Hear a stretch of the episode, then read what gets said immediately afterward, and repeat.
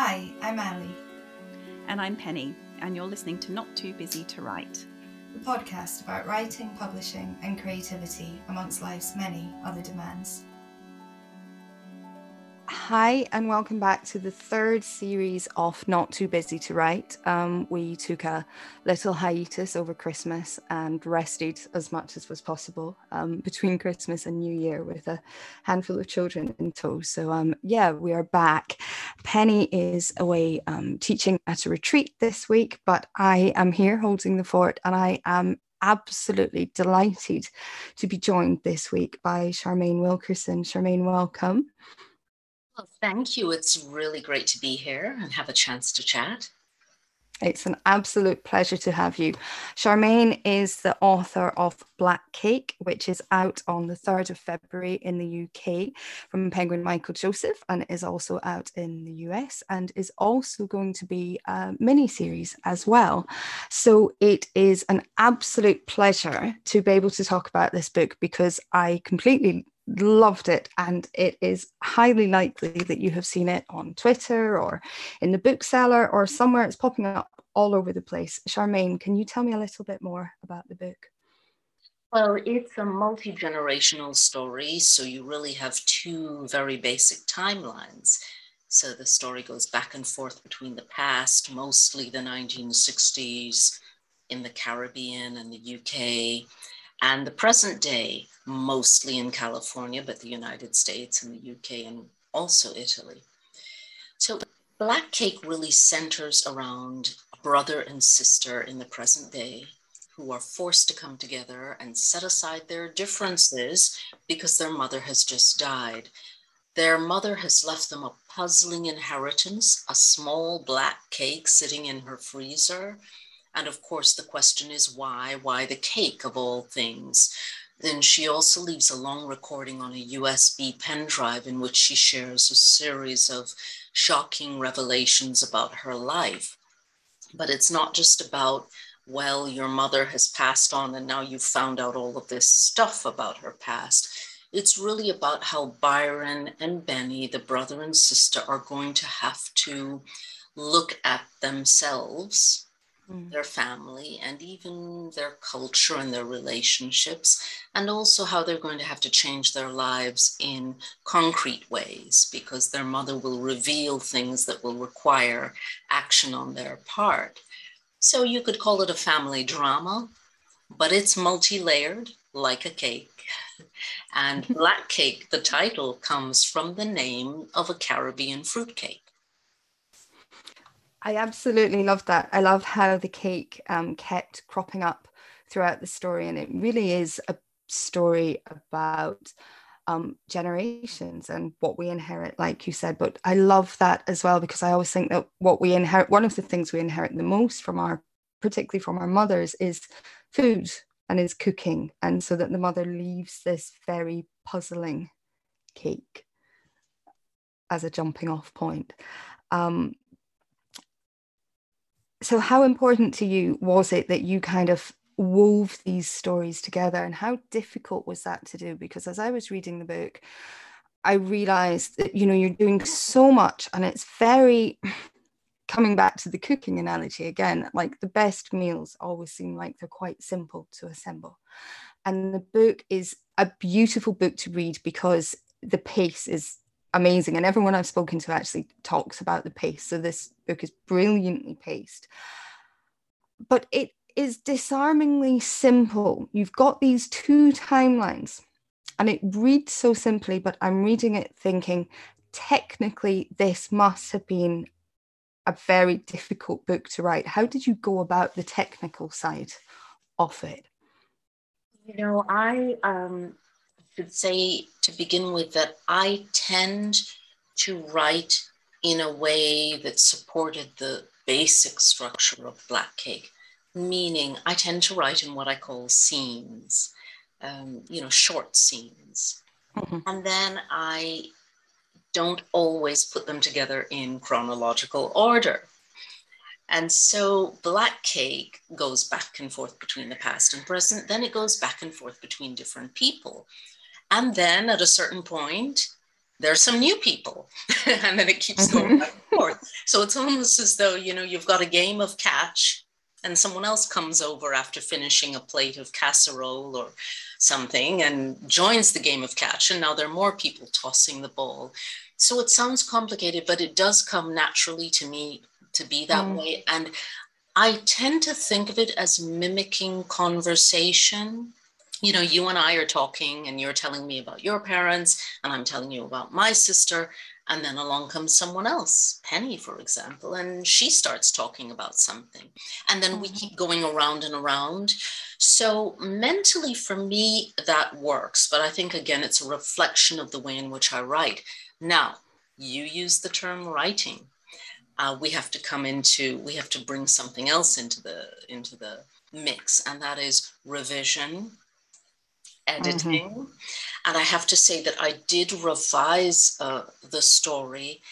And when I reached the point where I actually had an editor, a publisher, which was just a wonderful experience, I had some amazing people who loved the story, but who would say, hmm, maybe you could tell me a bit more about this, or hmm, would you consider taking mm.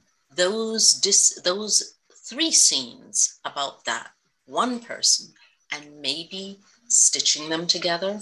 So mm. I really had support after the fact, and it was a wonderful learning process that backed up what people often tell writers, um, and that is there's the writing, but then a lot of the process of finalizing a story for readers is the going back and saying, okay, so here's my vision, here's my story could I tweak it here or there? So that's a technical thing, and there is no doubt that the editing uh, helped me. But the idea of writing in scenes does come naturally to me. Mm. And it was bolstered in recent years by the fact that um, I like to write flash fiction.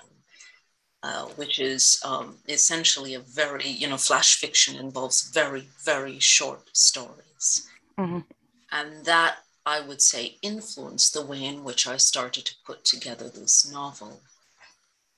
I think that really comes across because some sections, um, some sections are a page, half a page. They're so short, and you do so much with so little as well on the page. There's, it feels like there's so much, ha- there's so much subtext, there's so much happening underneath the words, um, which is also fascinating because another refrain of the book is the sea, and the sea keeps coming in and out of it as well. And you're very concerned with the oceans.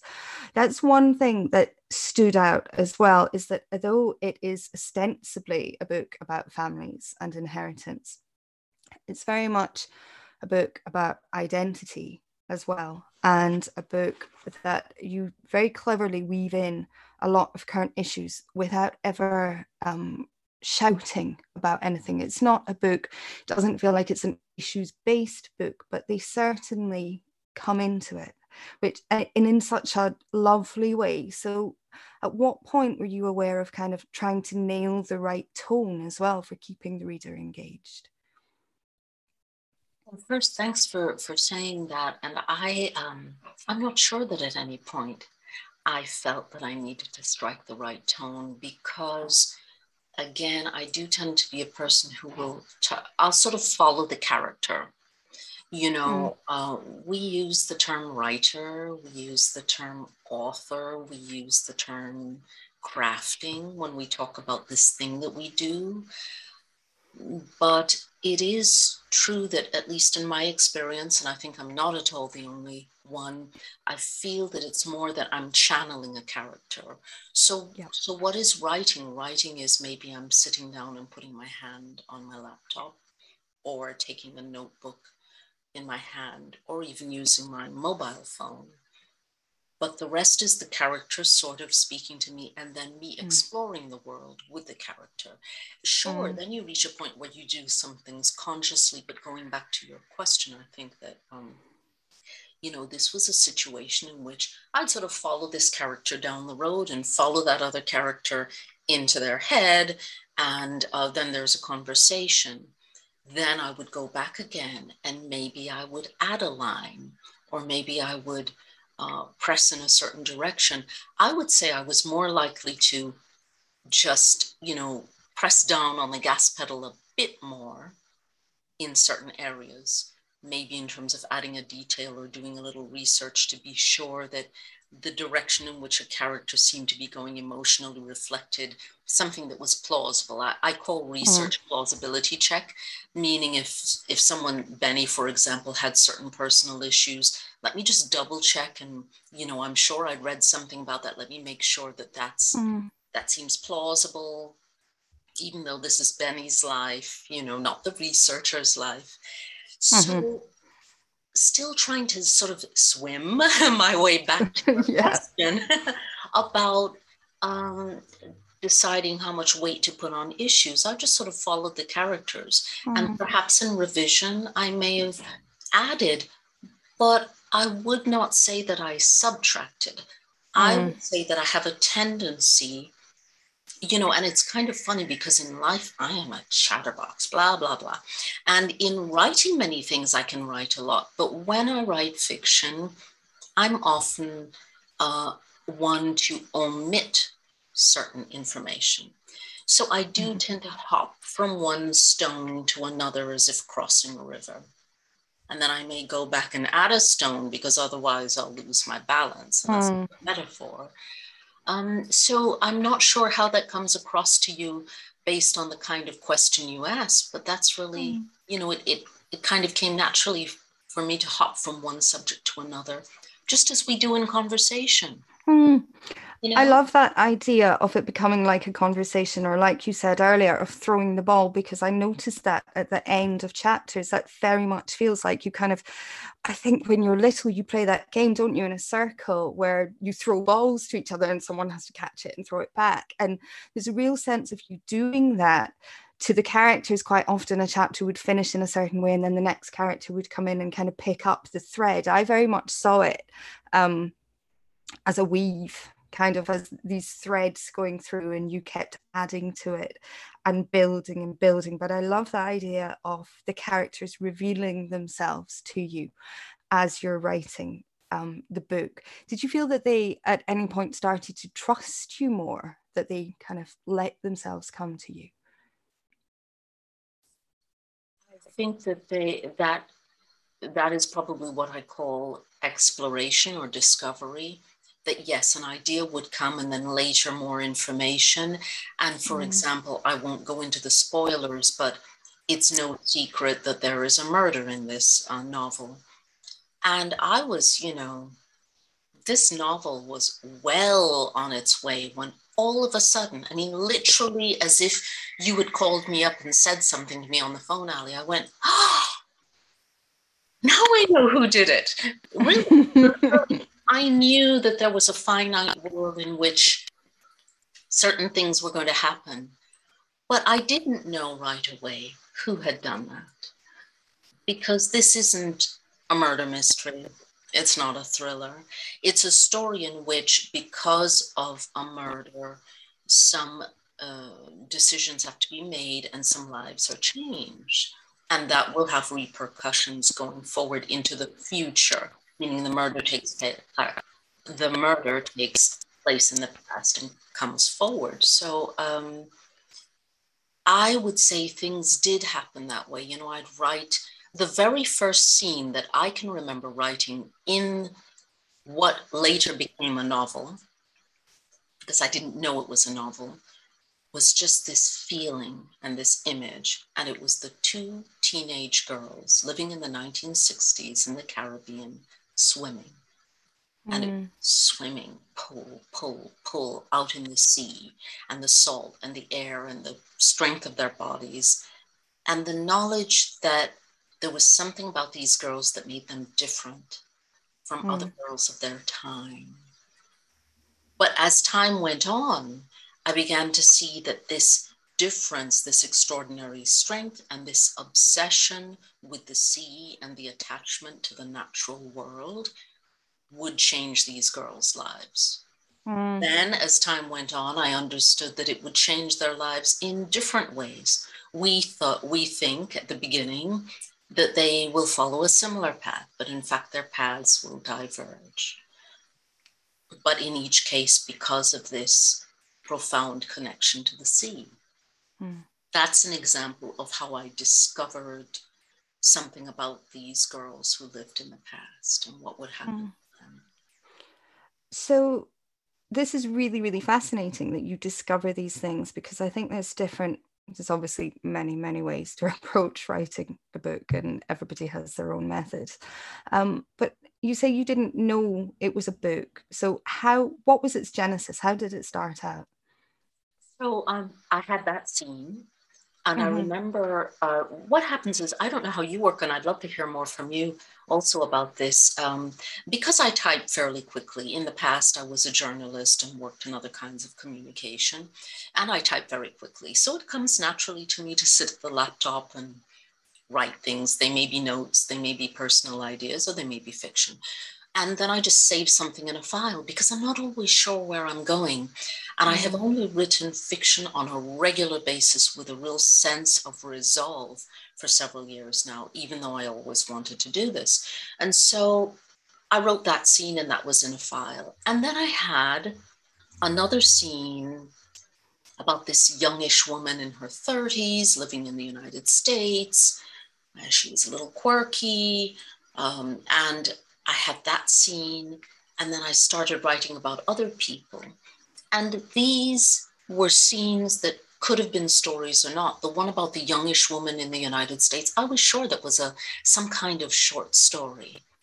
The one about the women swimming, I think I began to sense that I wanted to write more about them. Mm. But I really had probably um, a quarter of this book in files before I was sure that this was a story. I said, This is a story. Wait a second, that woman is connected to those people. And wait a second, these people are from the same family. And then it just sort of took off, you know. So it's That's like incredible. Well, I don't know. I think this might happen to other people, um, but we're all hmm. different. I'm one of the pantsers, you know, the people who write by the seat of their pants. But then you get to a point where you realize that. And I, this is what I do. I grab my, you know, notepad and a pencil and I doodle and I start mm. mind mapping and I start saying, well, so that person is that person's daughter. And then, well, if that person is this age, then how old was that person? And when that person was that age, what about the brother? And historically is that going to make sense? What was happening historically at that time? Mm-hmm. and so then you start getting into a bit of research because this book came organically from things that i'd seen or heard or uh, you know read about.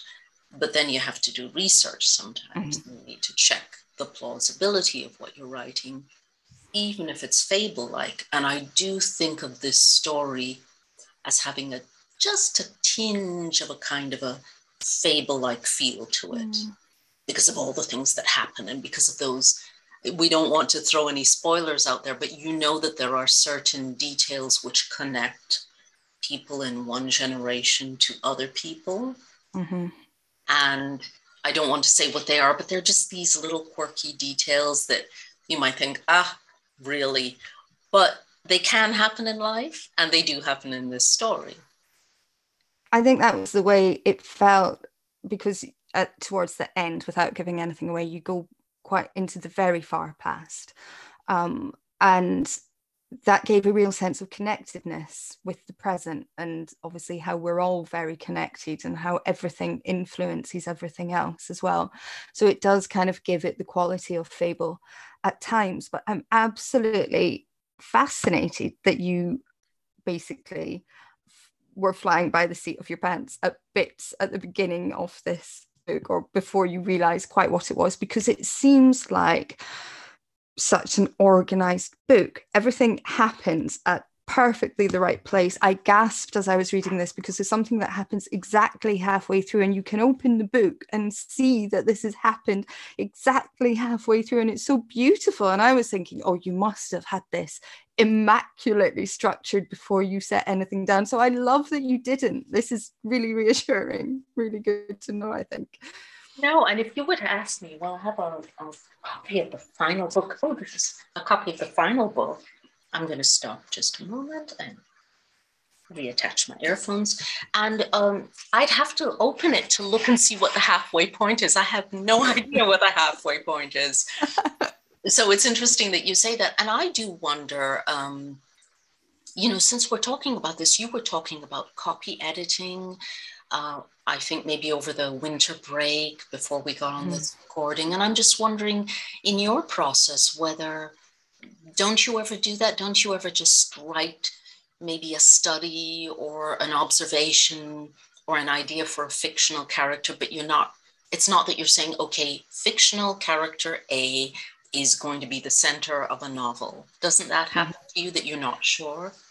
I am constantly not sure. I'm never sure about anything. Um, and I kind of everything is a way of trying something out. I think I can't.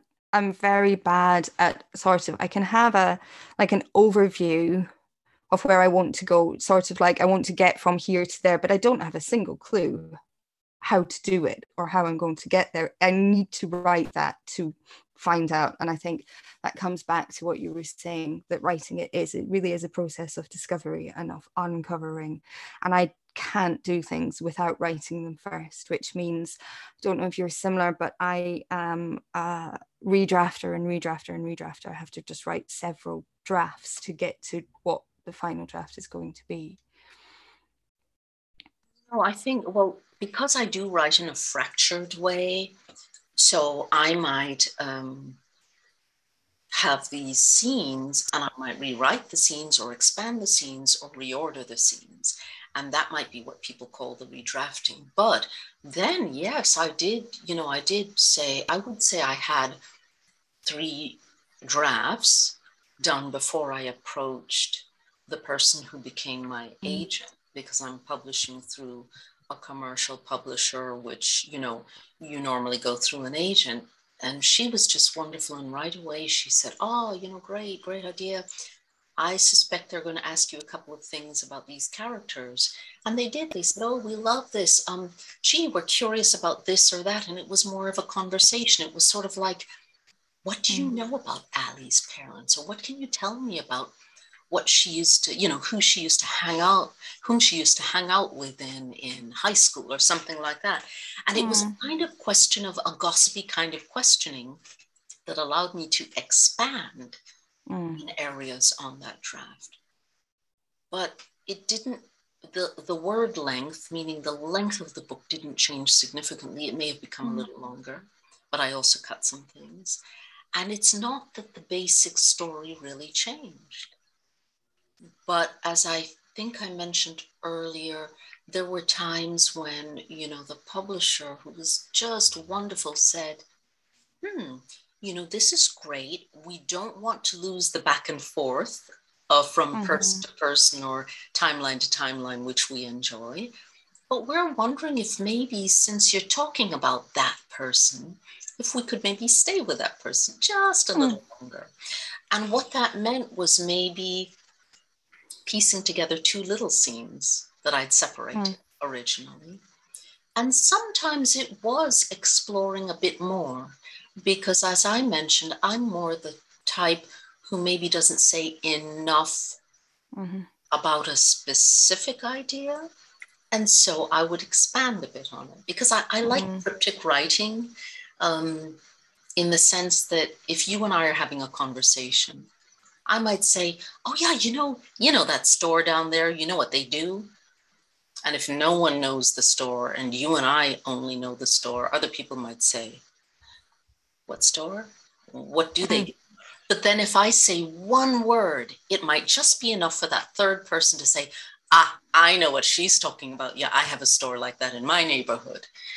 So I tend to like to write that way. It's sort of sometimes it's just a hint because you know what the reader kind of gets it anyway i'm a reader too i might kind of get it anyway so i think mm-hmm. that is often my style with certain mm-hmm. aspects of a story whereas in other aspects i will go into great detail you know sort of sensory detail. Mm. yeah. I really like thinking of editing as this kind of conversation as well i think. Um, before you kind of write a book, you can think that editing is that an editor is going to come in and they, they'll be subtracting or they'll be red penning and they'll be changing words and kind of tinkering on that very sentence level. But that this is a conversation about how do we flesh this person out or how do we get from here to there and do you have to go back on your stepping stones, like you said? I think that kind of reframes it slightly as well.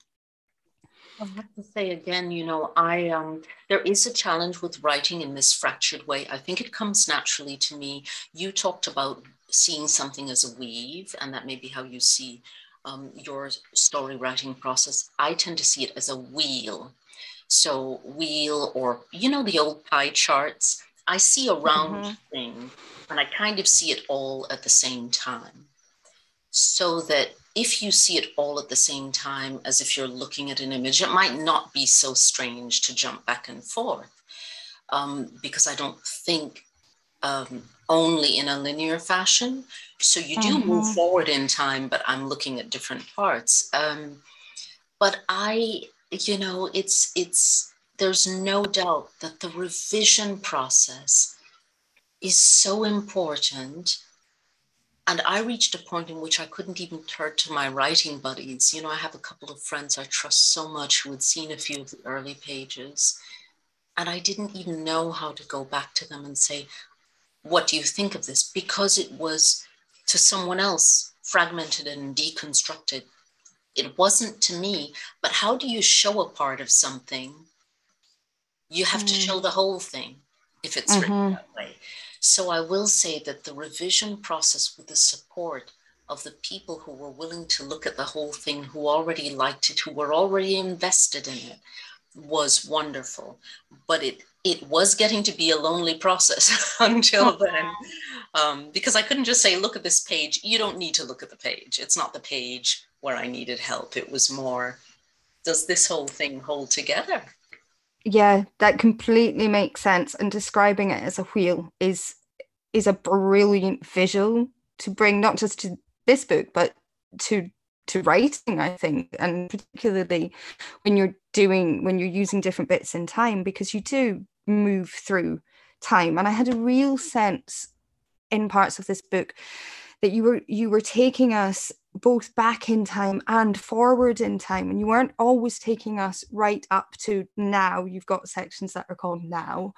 Um, and you weren't always taking us right back to then. We were sort of it, it's very wheelish. That's the perfect way to describe it. But i don't think i'd seen time treated in the same way before um, the way that you moved us through time i thought was very very clever.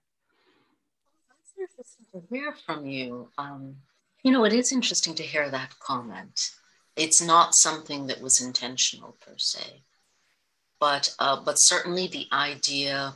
And again, I don't want to um, delve into spoilers, but there is a secondary character um, a child who lives in an orphanage. You know this because you've read the book. And she has this concept of the way in which the world works and what time means and what her existence means in the grander scheme of time you know the the earth and its life cycle and nature and i won't go any further but when you say that i think of her and i think maybe it's a little of that the kind mm. of um, the idea that we talk about past and present but in terms of the connections between these people from one generation to another there is a kind of always present mm. meaning if you were born in a certain year ali and your mother was born in another year but let's say you look just like her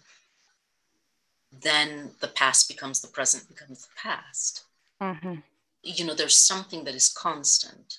Um, I'm fascinated by concepts of time, but no, I hadn't thought of it that way intentionally. And it's interesting to hear you say that you see time treated a little differently. Yeah, I did see it treated differently, and also this idea of um of loss as well, because obviously that's quite a big theme of the book, but kind of loss balanced against gain and lives both lived and unlived. Kind of, you know, one of your the central character has a has a big rupture, I suppose is how you describe it in her life, and then it takes on a completely different course. Um, how, where did that come from? That idea, because it's just a brilliant one. You mean the idea of uh, that person's life having to change course completely? Mm, just this, you know, because you've obviously got the the really strong image you were talking about earlier that was your starting image of the girls swimming in the sea, and and then just this very, I suppose, a life that you don't necessarily, you know, when we're growing up, we have this idea of what our lives will look like when we're older, and obviously we all get it completely wrong. Um, but some people live a life that is maybe easier to predict or has a sort of linearity to it. Um, whereas the mother in this book has a very not stop start. I don't know how would you describe it. Well, again, so we have spoilers. Um, what I would say is that yeah, you know, you talked about rupture. Her her idea of what her life would be like was completely swept away, um, mm. and uh, but at the same time, you know, I think her life was not any different from the lives of many people where you're just moving along, living your life, and then something happens and you don't expect mm-hmm. it. But the fact that uh, these two girls in particular had such a strong connection to the natural world, great physical strength for young people, and also were very, um, you know, very single minded and mentally very strong as young people and as girls living in their times in the 1960s in the Caribbean, they their destinies were linked very directly to this reality, the water, the swimming. So nothing turned out the way they expected, but it turned out the way it did precisely because they were who they were with this extraordinary ability it would have been someone else. Um, I mean, it would have been something else for someone else. Yeah. Yeah, it's really, really fascinating. And I love all these relationships that kind of come together as you're throwing the ball between characters throughout the book. But I also really enjoyed how you do hinge it on quite a lot of real events. So um, there is, I don't think it's a spoiler to say at some stage there is a train crash. And I went away and I had to check because I thought, is this real? Has this happened? Um, and I think it was real. Is that correct? It was real, but the characters are fictional. Yes. So, and with no disrespect at all to the people who were involved in that real event, it's just that um, it was happening. And I actually went and looked up the research saying, this event, this event, this event was there really an event? And I looked mm-hmm. and I thought, mm-hmm. So, you know, we imagine things, but we imagine things that really do happen in the real world. Mm. Fortunately, sometimes they're devastating events, but things that we imagine might happen, they're happening all the time. And so I actually did the research and thought, aha, there you have it. On mm. the way from location A to location B, this happens and that's um, i mean a person you know i could have just left it imaginary but i also find it interesting to anchor things mm. because is this plausible did this really happen could this really have happened to someone I, I feel the whole thing, the whole book feels exceptionally plausible. And I think that's probably because it, it's such kind of universal themes as well. Um, what right do we have to our parents' lives? How much do we need to know the minutiae of who they were before us or even who they were after us? All of this, I think that's probably, I know that it echoed with a lot of people um, in the acquisition stage. I remember reading about this in the bookseller quite a while ago um, I'm being really excited for it. So it was absolute pleasure um, to be able to read it. Um, how daunting have uh, the last few months been as a debut novelist in the lead up to publication? How's that felt? Well, I think the um, well, one, I'm just thrilled. You know, I'm I'm really thrilled because one, I'm a reader. I love books like everyone else, and So it's especially exciting when you want to write to know that your story might reach other readers. Um, and I'm really grateful for this opportunity. But I would say that for the writing life, um, the most significant impact is, you know, I was day jobbing all the way through most of the revisions quite a bit and i had a little routine to protect myself and I, I, know you can relate to this with a busy household and that is you know write first thing in the morning get up early write do nothing else do not look at the mobile phone do not um, check even the news. A former journalist here, do not even look at the news. Do not do anything until a certain hour and then switch on and do the rest. And mm. so, going back to your question about how this has changed, it's the practical writing life. And I'm still learning how to um, pull that back in, how mm. to not lose the central fact in my life, which is I get up in the morning and I write because what mm-hmm. will happen is there are all these other things that happen around the pending publication of a book. And you know you try to read articles and you try to inform yourself and other people may tell you but you really have no idea you know? Mm-hmm. i really really had no idea. And so i'm very deadline driven from my days in news and communication. You think ah ali needs that. Let me get on it. So what would happen is i'd get up in the morning and i think oh yeah, but they need that, they need that, they need that.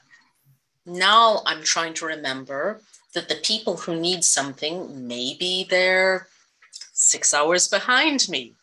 You know, let me take that hour and remember to write mm-hmm. and also read and not lose myself in something that can be done later, just as mm. I did the work that I owed to other people at a later point in the day.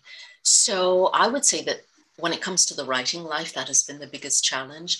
One fun thing has been reading. You know, you think, ah, oh, well, are some preview copies of books of people I'm getting to know. Let me read those. Or I need to do a talk for librarians with two other authors. Let me read their books. And it's fun. But I'm also learning to pace myself in that area mm-hmm. as well. Because as writers, we love to read, you know, and you think, now don't forget that if you are publishing a book, it's because you were writing. Don't lose that because I would say that's the central part of my identity. You know, there are influencers or chefs or athletes who then write books. But I would say that at the core, I'm still the little girl who loved books, who wants to write hmm. stories. Mm. And yeah. that's my way of handling the world. Yeah, it's so difficult. I think that's one thing that doesn't get spoken about that much, or that nothing can, like you said, nothing prepares you for it. You sort of think, you know, you have all this time to write a first book. Well, not all this time, but you somehow manage to get the time. And then suddenly, you know, there's people who need things from you, and you've got these all these pressing things that suddenly need to get done, and it just sort of starts to escalate, which has been that's been the biggest, I think, learning curve for me just the last few weeks. Um, yeah and i also need to try and claw back the the time because when on earth you write the second book or when do you remember that you're a writer and that you can write sentences um, that are vaguely coherent? Yes and i think also for for someone like me who does write in all these scenes and i do kind of need to live in that fictional world a bit i think it's mm. important to not lose that sort of magical connection Although this time around, it's interesting. I think that I have absorbed some lessons from having worked with um, the publisher and even an agent. And so, you know, I have little notes and, and I look at my files a little differently, but it's still that mm. process as I continue to write. I just write and then I say, what am I doing with this? But then maybe I'm grouping things a certain way. Um, and I, I will say that probably more than anything, and this is only talking about me now and not the reader and not other writers, I would say that, uh, that it is a gift when you know that someone would like to publish your story because they want to publish your story and they too are readers. And so there is a lot of positive energy. It's not always this way for every single person, but I think in general, the joy of the process, even though I may feel a little daunted at, at times by what's happening is the the constant discovery of just book lovers, just people who love to read and people who love to write and people who want to help. And so that's another thing that I want to hold on to and to remember to somehow keep passing that down. Mm. Because you know, you write on your own, you don't know if someone will publish, or maybe someone doesn't want to publish a story, and you think, ah, but you know, you can't always have that. Mm-hmm. But you must hold on to the writing, you must hold on to the story, you must hold on to the fact that writers have an opportunity to offer something to other readers and other people. Mm. Um, just in terms of maybe affirmation of their emotions. It's not that I set out to do that, but I know that it, it happens to me when I read a book. Mm. So to not lose the connection with that, because in the end, mm. That's what I have to offer. You know, the rest, all of that other stuff that's happening is happening because there are some amazing professionals who are very well organized and trained and know how to support writers. Um, mm. And that's their gift. And I try to, to meet them halfway. Mm. But in the end, all I really can offer that maybe someone else can is my own version of the story of our lives, because that's what each one of us is doing as a writer. Mm-hmm. Each writer is kind of offering a gaze on the story of our life or the stories of our lives you know um, it, it's a way of, of processing the world mm, and that's exactly what your book does and it's lovely to hear you say it and to talk about it because that is what you give um, i don't think i had cried as much when i read a book and not necessarily it's not I wouldn't say it's a it's not like a hugely sad book, but it's a very emotive book. It's a book that makes you think, that makes you think about other people's lives and your own life, about other people's families and your own family as well. Um, and I cried. Last time I cried this much when I read a book was Maggie O'Farrell's Hamnet, which just made me weep. Well, I'm honored by your tears. because, so, yes, you know, emotion, because it's fiction. In fact, I come from a family that is multicultural, that has moved around. And I'm always thinking about things like identity and shifting concepts of family and a home. And certainly those underpinnings helped feed a story like Black Cake. But the story itself is made up it's just that we access real life emotions, either mm-hmm. ours or others, things we've read or seen or heard. Um, and you know, of course, the black cake. I don't know if I told you about the black cake that my mother made a legendary black no. cake. So yeah, she, I, yeah. Um, no, no, no, just a friend. So I I got this proof from Penny. So I think that Penny must have eaten the cake that came with it. but um a friend who's also on Penguin Michael Joseph, Jodie Chapman, said, Did you get the cake? Because she said the black cake was amazing. And I was quite upset because I've never had black cake either. So I need to search it out we need to get that organized because yes um, I too hadn't even had the black cake that was sent out. The black, I should we should explain that um, the publisher in the UK had this brilliant idea to send out little samples of black cake from a London-based um, rum cake maker, Doreen's, um, because also one of the things that the story does is make the connection between this traditional Caribbean fruitcake and its historic roots. I mean, it's basically mm-hmm. English plum pudding that has evolved over time and become something a little different. And it still represents holidays and celebration and family togetherness. But in between is this whole social evolution, um, for better or worse. You mm. know, what happens between the UK and this island in the Caribbean over time? How in the world does that happen? And so it brings in social issues and political issues and economic issues, beginning with the idea of colonialism. But when you fast forward to the present day, you have this wonderful cake that, in and of itself, is just joy.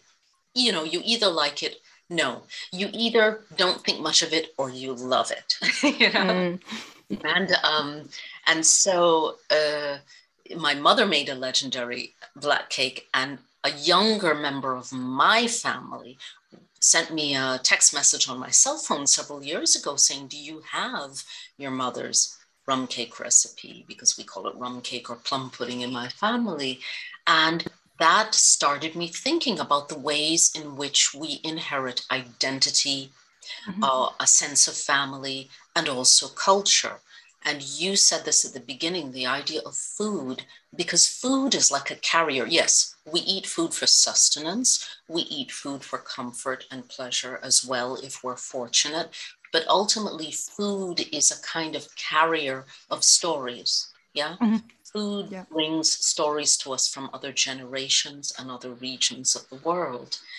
And so I was writing this novel, and at a certain point, the black cake just sort of popped up. I did not set out to write a story about cake or with cake or with black cake.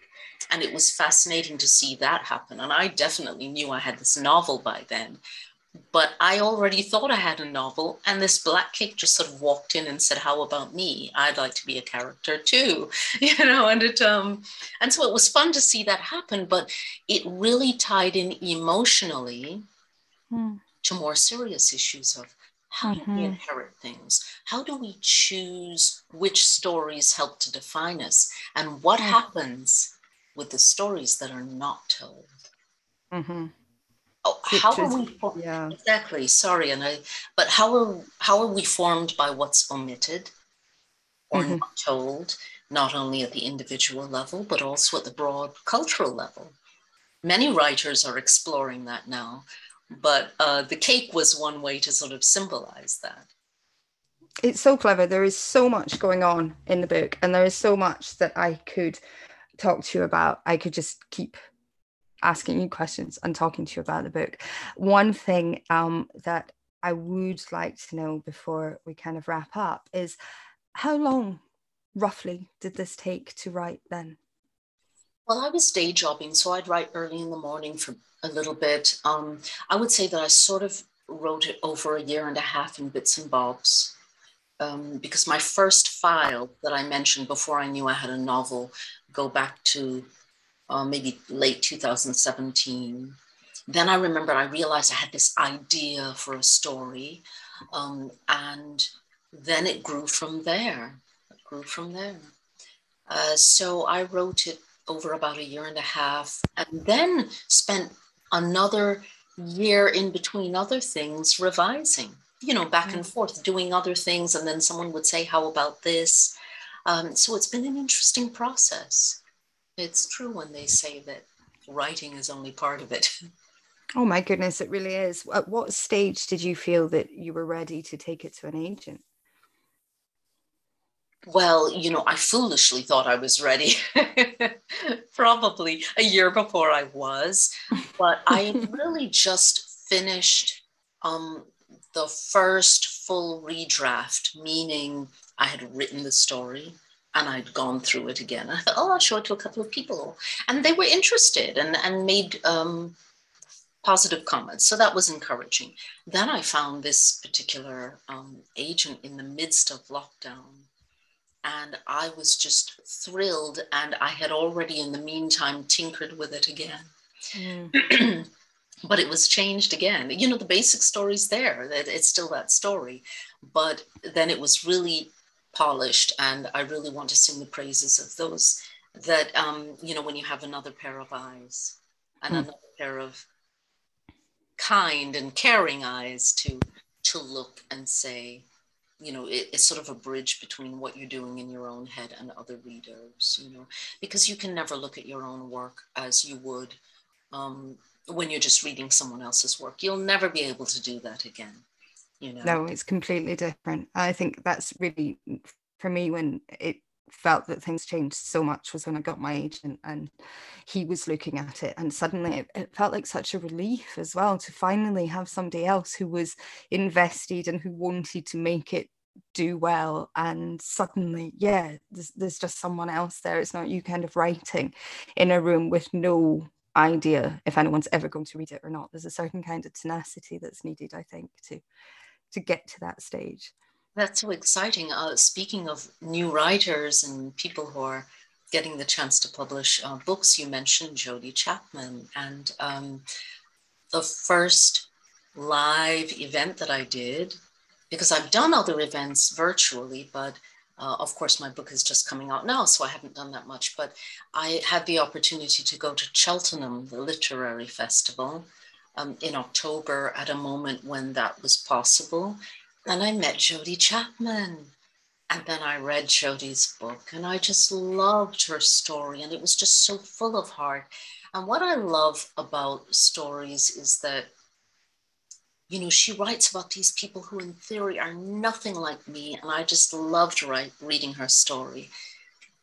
And it's interesting because very often we say that, especially people from multicultural backgrounds like mine or people of color, you know, there is this need to sometimes see a character reflect what you look like or what you sound like mm-hmm. or some of the quirks of your own family. It is important, especially when there's social issues out there.